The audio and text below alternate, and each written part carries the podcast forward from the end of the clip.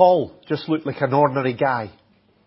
He was a mobile phone salesman, working in Carphone warehouse, in debt, struggling with social situations as a result of being bullied as a kid.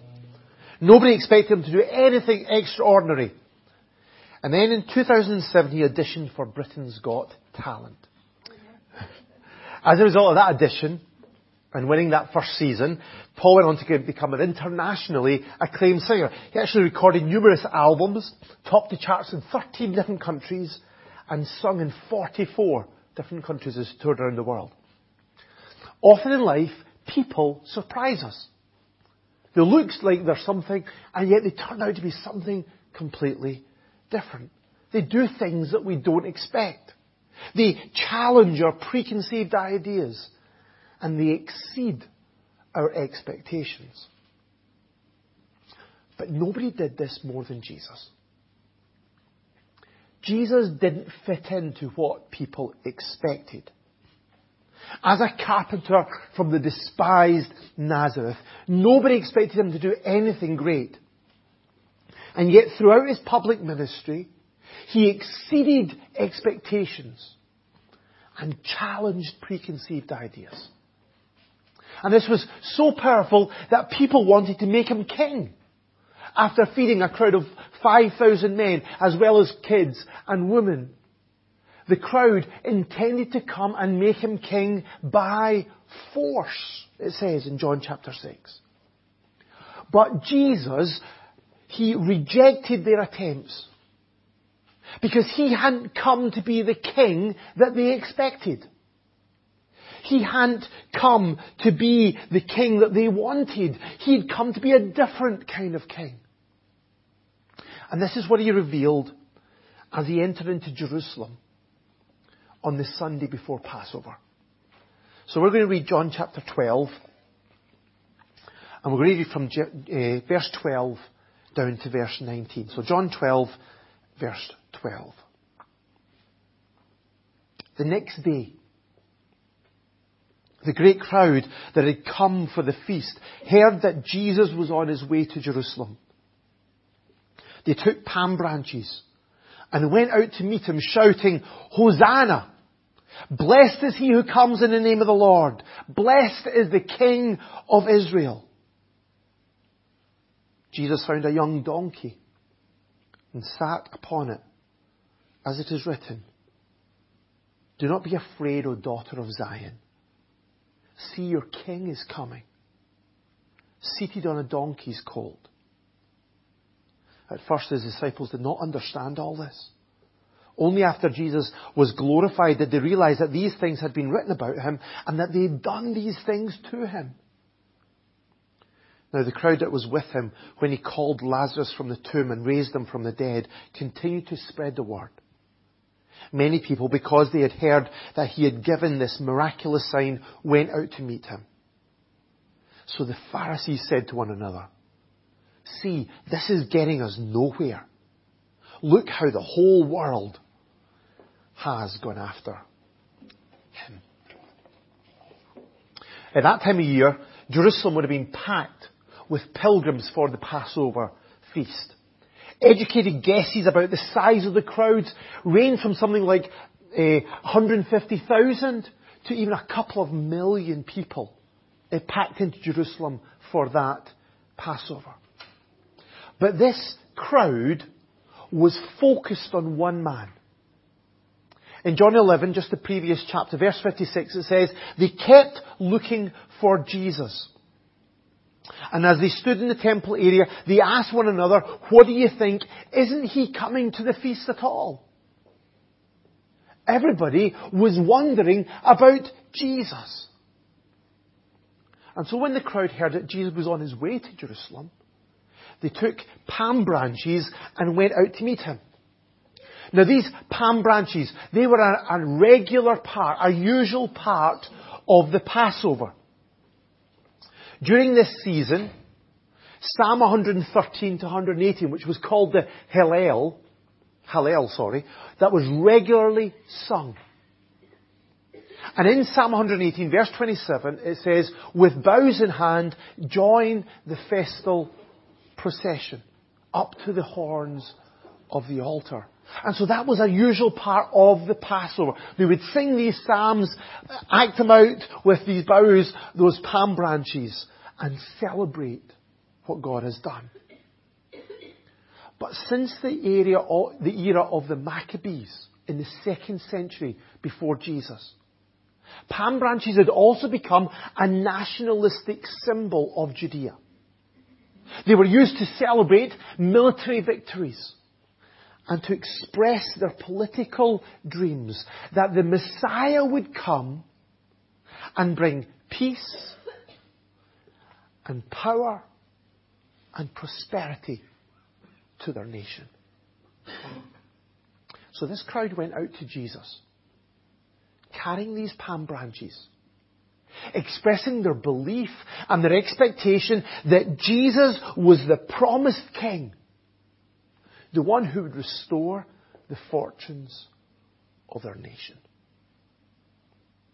And this was confirmed by what they shouted. Verse 13, Hosanna, blessed is he who comes in the name of the Lord. So that word Hosanna also comes from Psalm 118. It's basically just a Hebrew word.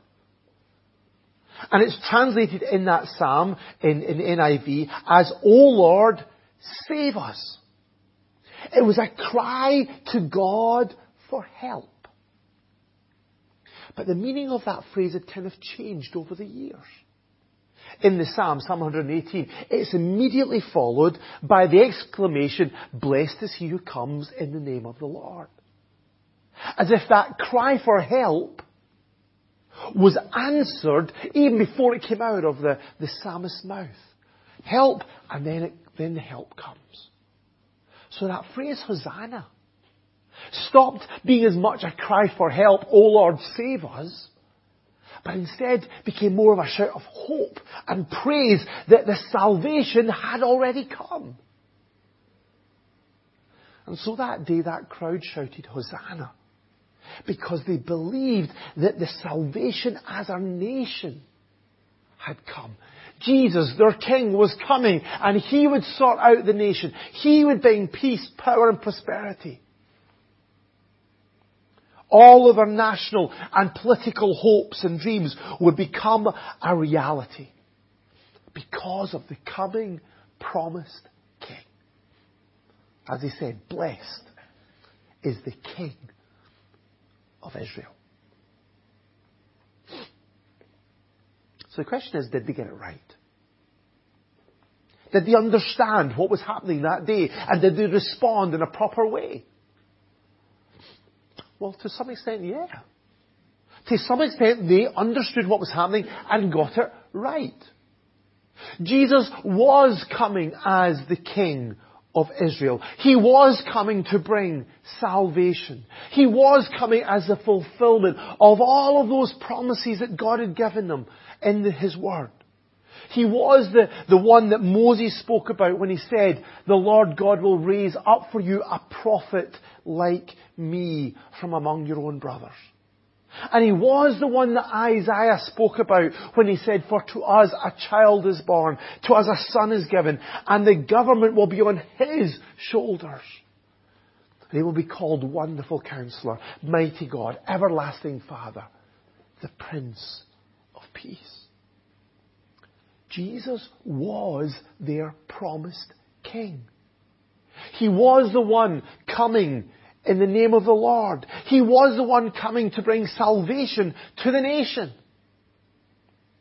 And of course, He wants to come into our lives too. He wants to come as our King. He wants to rule and to reign in our lives. But the key thing is, Jesus was not coming as the kind of king that they were expecting. Yes, he was their promised king, but he was a different kind of king. Don't know if you remember back when President Obama visited Ireland. Remember that? I can't remember how many years ago that was. Do you remember this happening? Have a look. Do you remember that? A little bit embarrassing. That was the president's $300,000 armor plated limousine fitted with night vision, camera, reinforced steel plating, oxygen tanks, all sorts of other things. But it couldn't com- cope with a, a hump in the road when it was coming out of the US embassy. Kind of embarrassing. But Jesus didn't travel in style like this, did he? He didn't travel in a limousine. He didn't travel in something that would kind of give that impression of, of power and status. Instead, Jesus found a young donkey and sat on it. That's not a display of power and strength. That's not a war horse. That's not a battle chariot. That's not the transport of a coming military or political leader. Instead, Jesus was coming as a different kind of king. He was fulfilling the prophecy of Zechariah. Zechariah 9 and 9 says this, See your king comes to you, righteous and having salvation, gentle and riding on a donkey, on a colt the foal of a donkey. Jesus came on a lowly beast of burden a symbol of gentleness and humility. Because he's a gentle king. He didn't come to overpower his enemies with military strength. He didn't come to establish a nationalistic government.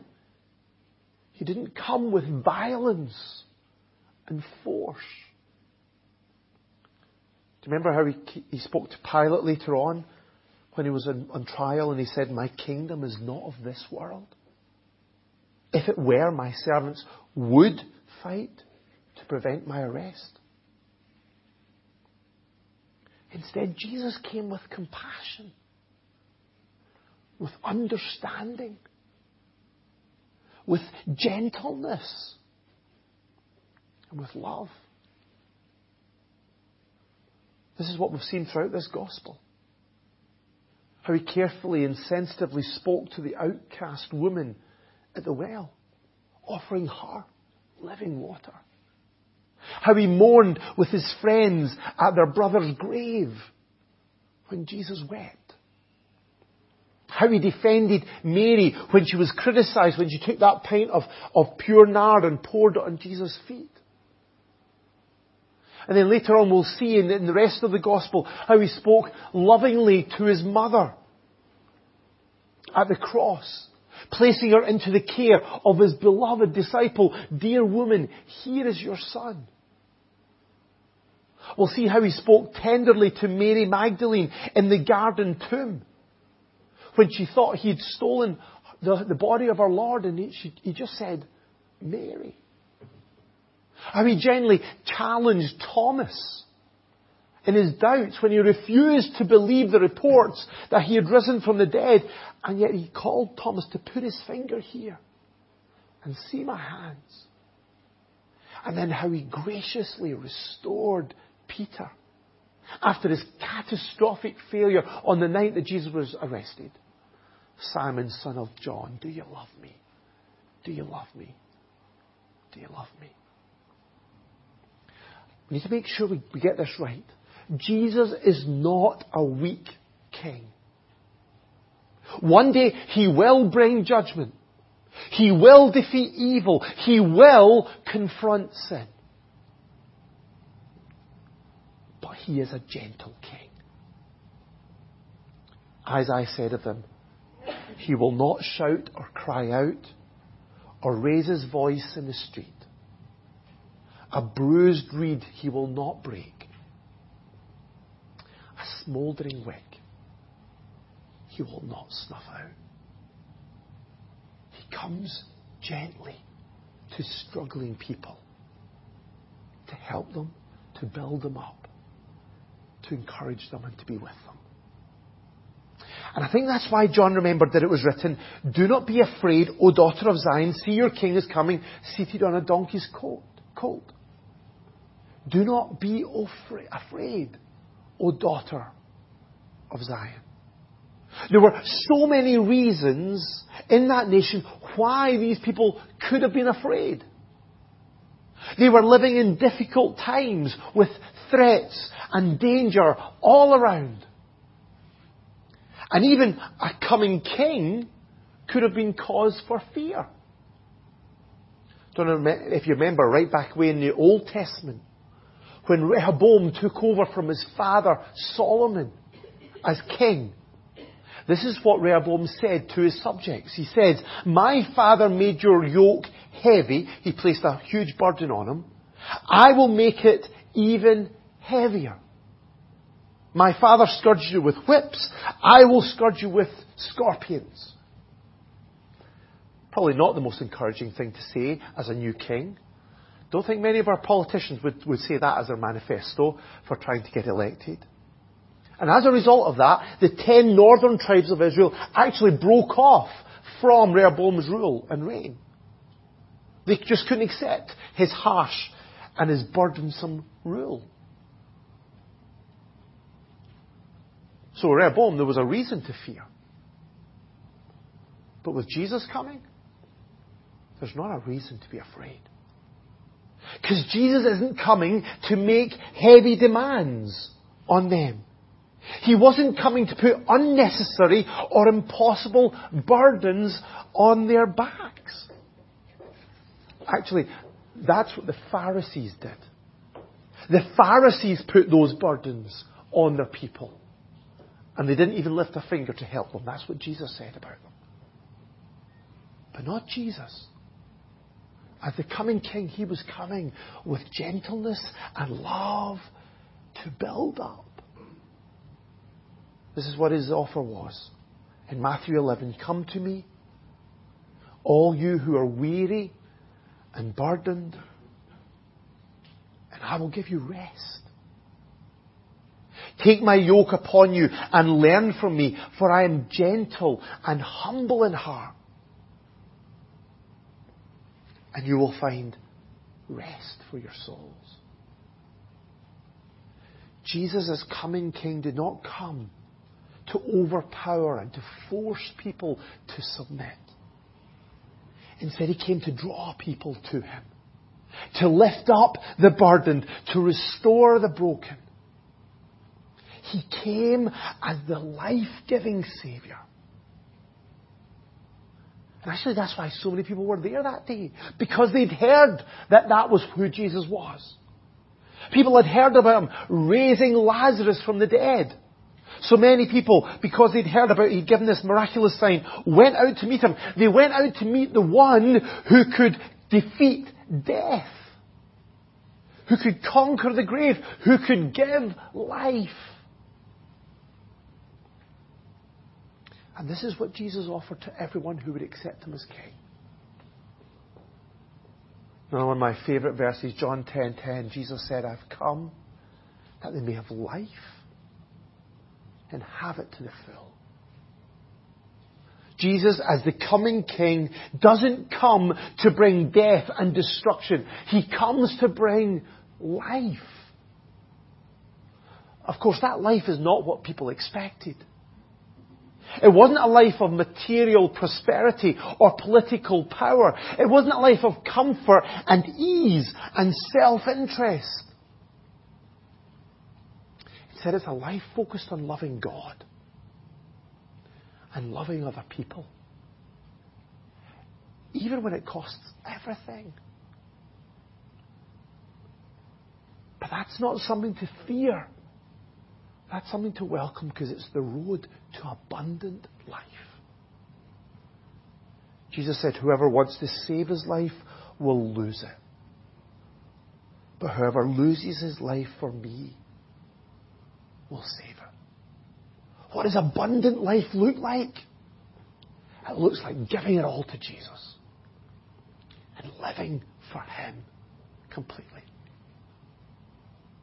So even when life is difficult, even when it doesn't turn out as we expected, even when it doesn't seem to be working out properly, even when we cannot see what God is doing,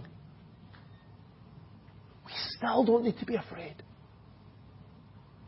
Instead, we can rest in the knowledge of Jesus as our King. That He is in control. That He is accomplishing His good, pleasing, and perfect will. John 16, Jesus said, I have told you these things so that in me you may have peace. In this world you will have trouble. But take heart. I've overcome the world. Jesus is the peace giving King. So the crowds went out to meet Jesus, to welcome him as King. But he came as a different kind of King.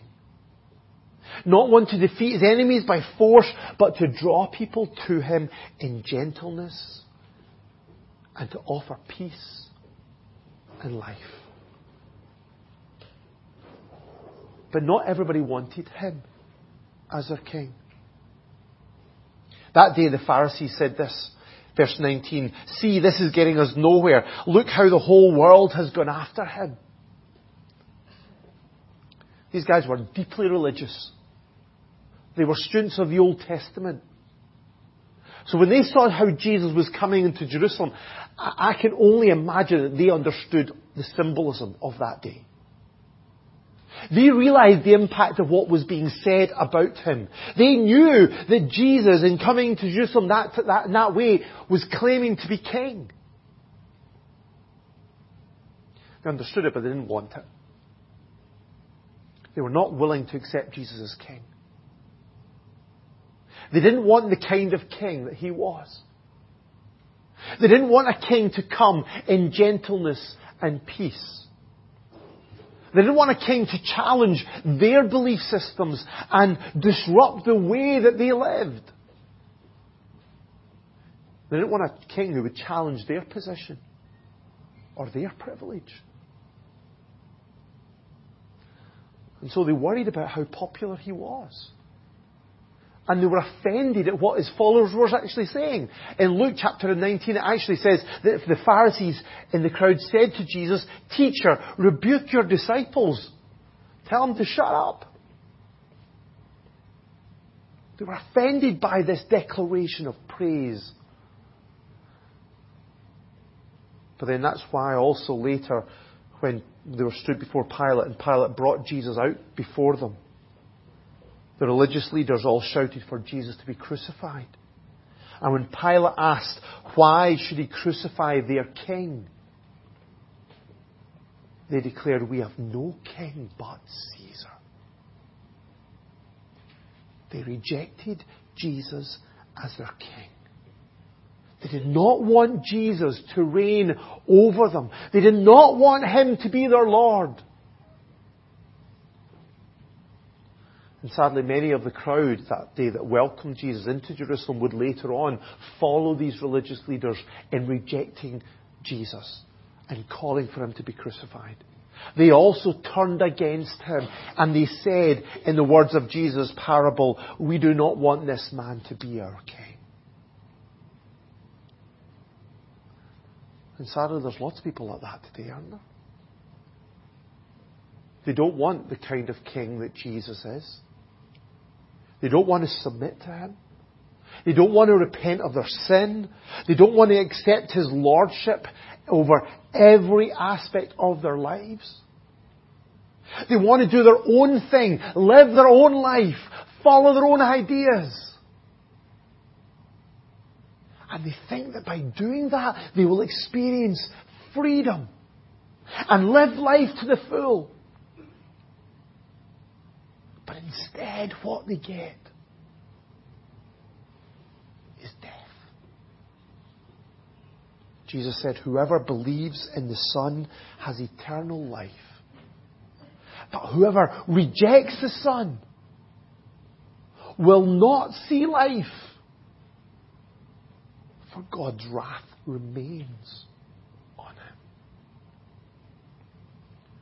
And that's a consequence of what we've seen in John's Gospel. Again and again, Jesus has revealed him, him, himself to us as the one who gives life. I am the life, the resurrection and the life. And so the only way to experience life is to accept Him as Saviour and Lord. In rejecting Jesus, these men were rejecting life. So if we're here this morning, and we're tempted to do the same, to push Jesus out of our lives, to try and confine him to just being a little bit of a, a Sunday morning hobby. You can't be the king of my life, Lord. I want to be in charge. I want to do what everybody else is doing. I want to just follow the crowd rather than follow you. If that's the case, the consequences are serious.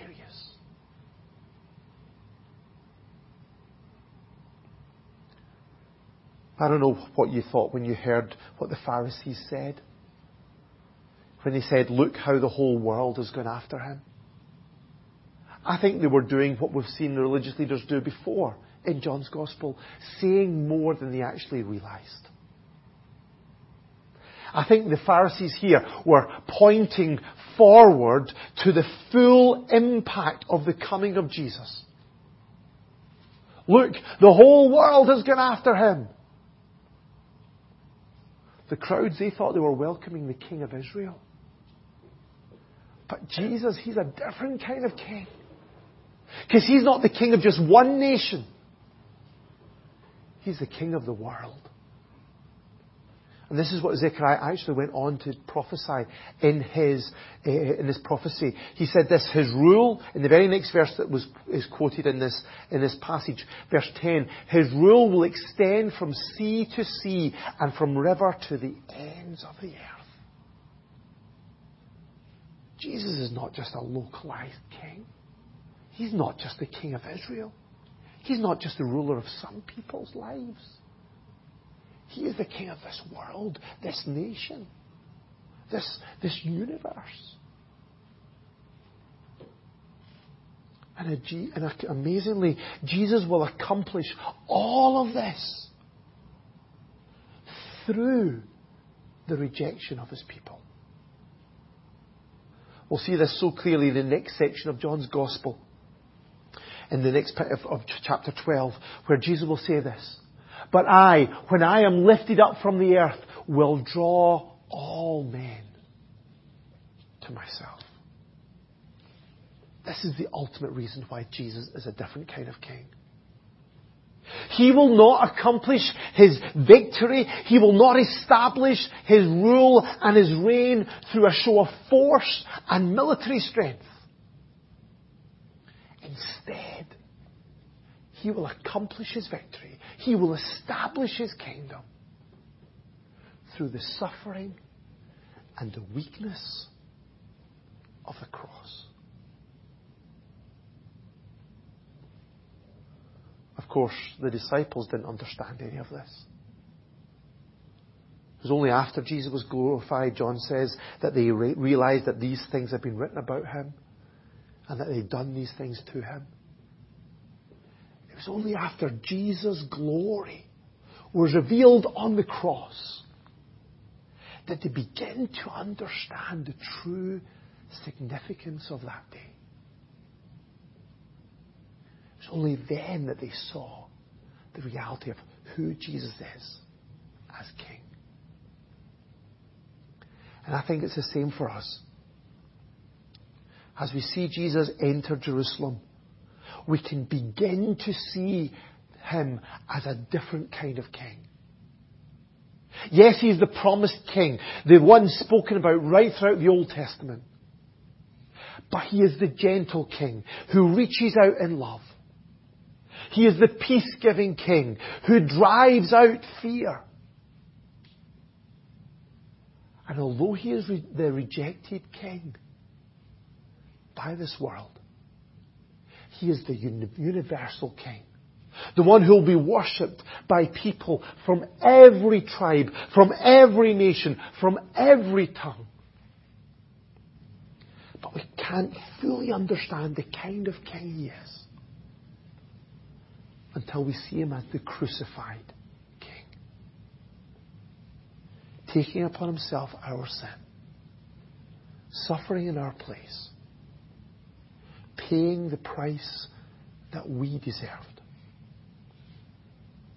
That is the kind of king that Jesus really is. So the question today is very simple. Will we accept him